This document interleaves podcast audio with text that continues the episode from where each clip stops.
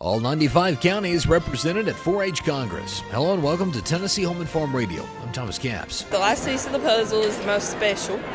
It finishes the whole thing. The 4 Hers from across the state recently gathered for the annual Tennessee 4 H Congress. This year's 4 H Congress was special for many reasons, but especially because all 95 counties were finally represented. After years of not having a 4 H program, Lake County hired a 4 H agent, thanks to money from last year's state legislative budget to ensure every county has an agent. It's the first time Lake County has attended 4 H Congress. Reagan Armour is one of the Lake County students benefiting from the newly formed 4 H program program there. We thought of it as a great opportunity to go out and meet new people and learn about our government. This is actually the first 4 H event that I have ever been to, and I have really enjoyed my time here the last few days. Mary Ava Earn is another Lake County freshman getting involved in 4 H for the first time now. I've learned so much that I hopefully will be able to use for the rest of my life. So many skills and leadership opportunities, and this has just opened up so many different doors for me. So many of these counties that 4 H programming is